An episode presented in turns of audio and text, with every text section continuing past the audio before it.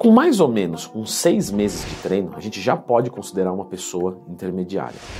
Se ela tem excelente dieta, excelente treinamento, provavelmente ela vai ser intermediário até uns dois anos de treino, ok? Mas, é... peraí, já clica no gostei, se inscreve aqui no Growth Conteúdo, que eu vou falando e eu esqueço de fazer as formalidades. Com seis meses você vai virar intermediário, mesmo que você não faça dieta, tá? Então você só de treinar bonitinho, certinho, com seis meses você é intermediário.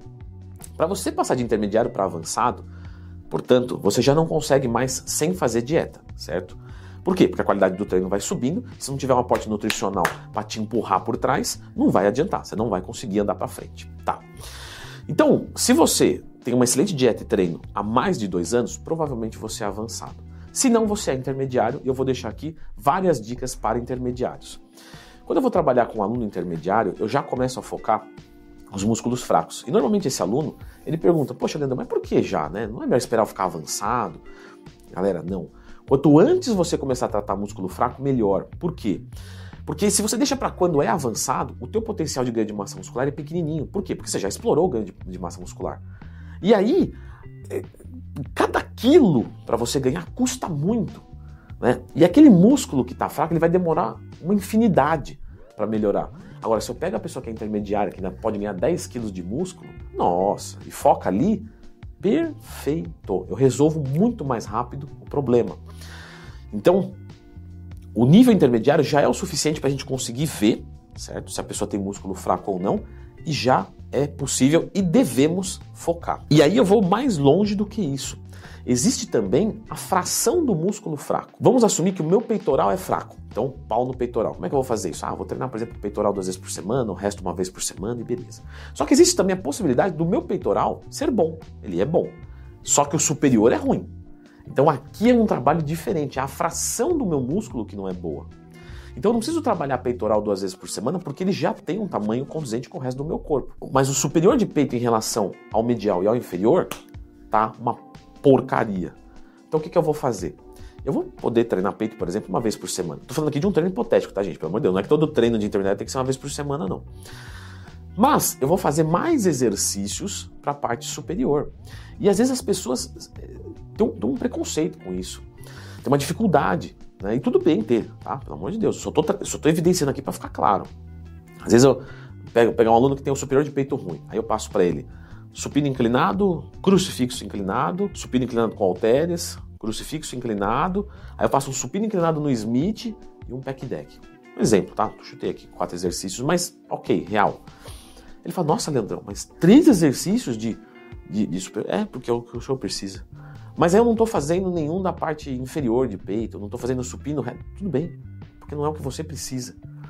A gente foi adestrado a, ter, a achar que tem que ter supino reto, que tem que estimular as três porções do peitoral, sendo que você tem uma mais fraca, você deve dar cacete nela. Cacete na superior e na inferior. E na medial, a gente coloca o medial para ativar o peito completo e a inferior, às vezes, não vai nem usar. Naquele momento do treino, pelo amor de Deus. Melhorou aquilo ali, aí eu volto a trabalhar as três porções. Só que se eu vou escolher quatro exercícios, eu sempre vou deixar a maior parte para a parte superior, que provavelmente ela já é mais fraca naturalmente minha. Então eu sempre vou dando um estímulo maior. Para você descobrir o que o seu corpo tem de falha é um pouquinho difícil. O que eu sugiro? Pergunta para o seu professor, pergunta para um amiguinho fisiculturista, é, pergunta num, num, grupo de WhatsApp, né, num grupo de Facebook. Alguém usa Facebook ainda? É, ok, eu posso estar no Facebook também. Mas pergunta. Ah, ah mas vão me zoar. É, vão.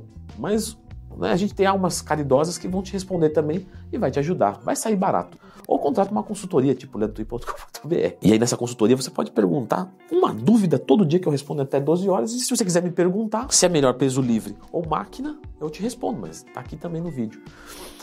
Galera, os dois são bons, tá? No peso livre você trabalha mais o equilíbrio, mais a própria percepção. Isso é maravilhoso.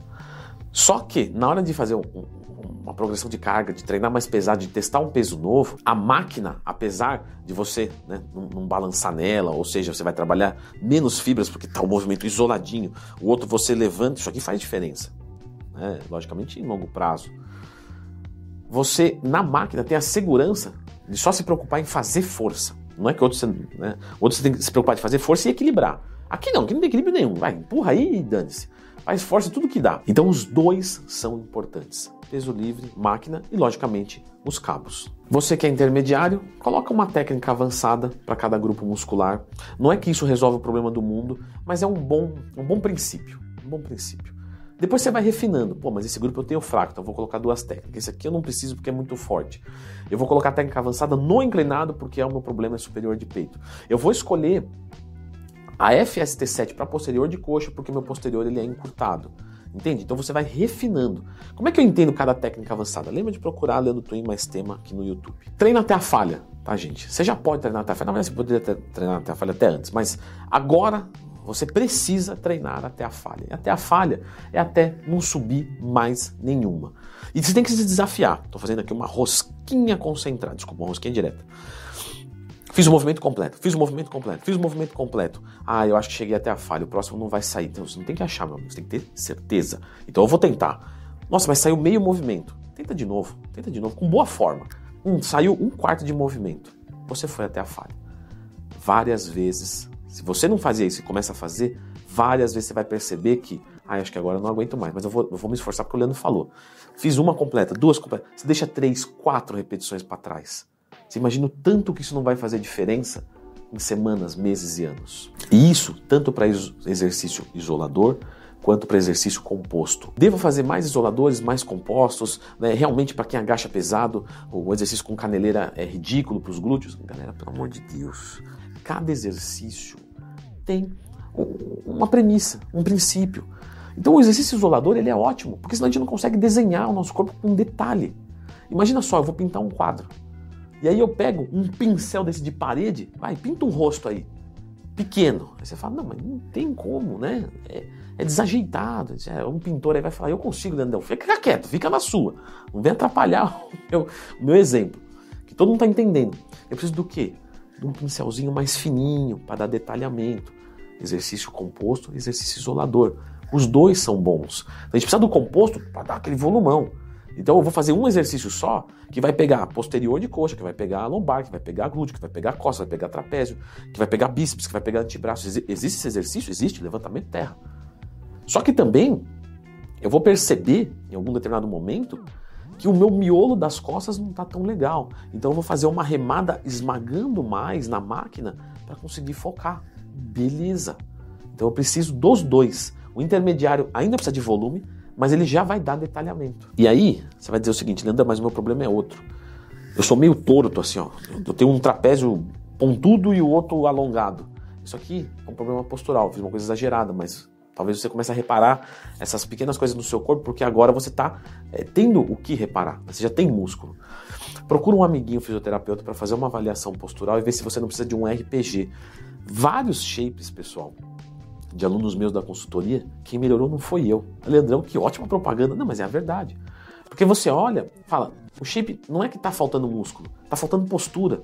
Né? De repente a pessoa tem uma retroversão pélvica, então ela tem a barriga para dentro, mas o glúteo é tuchado para dentro. Não adianta eu hipertrofiar aquilo ali. Eu tenho que falar para o pessoal, faz uma reeducação postural global, vamos fazer um alongamento. Ah, beleza, o glúteo vem para trás, melhora. Então, avaliação postural, vou, vou falar uma coisa, tá? Honesta. Se você puder fazer uma na sua vida, é uma, uma sessão. Não é assim, ah, vou fazer o fisioterapeuta 500 sessão. Não. Todo mundo que está assistindo, se pudesse fazer uma avaliação postural, ajudaria demais. Pô, tem escoliose, o que eu devo fazer? Ah, isso, isso, isso, isso. Uma. Vai valer a pena com certeza. E não se esqueça de melhorar o seu condicionamento cardiorrespiratório, porque a sua força muscular vai subindo. Imagina só, nesse exercício que eu falei, que pega posterior de coxa, posterior de ombro, bíceps, trapézio, de braço, costas, é, glúteo, é, lombar, é, você vai falar: caramba, é um levantamento terra. Mas eu não consigo levar ele até a falha porque o meu coração e meu pulmão para antes. Vai ser um bom exercício para hipertrofia? Não. Porque você não leva até a falha. Então, quando você melhora o condicionamento cardiorrespiratório, você melhora a sua performance nos melhores exercícios construtores de massa muscular, que são os multiarticulares, em termos de volume geral. Então, faz aeróbico, inclusive numa dieta de, principalmente, na verdade, numa dieta de ganho de peso, onde a sua força está progredindo, tá? E eu vou deixar aqui a indicação deste vídeo aqui, que é justamente falando como você faz o aeróbico, né, para melhora de VO2 máximo, ok? Dá uma conferidinha.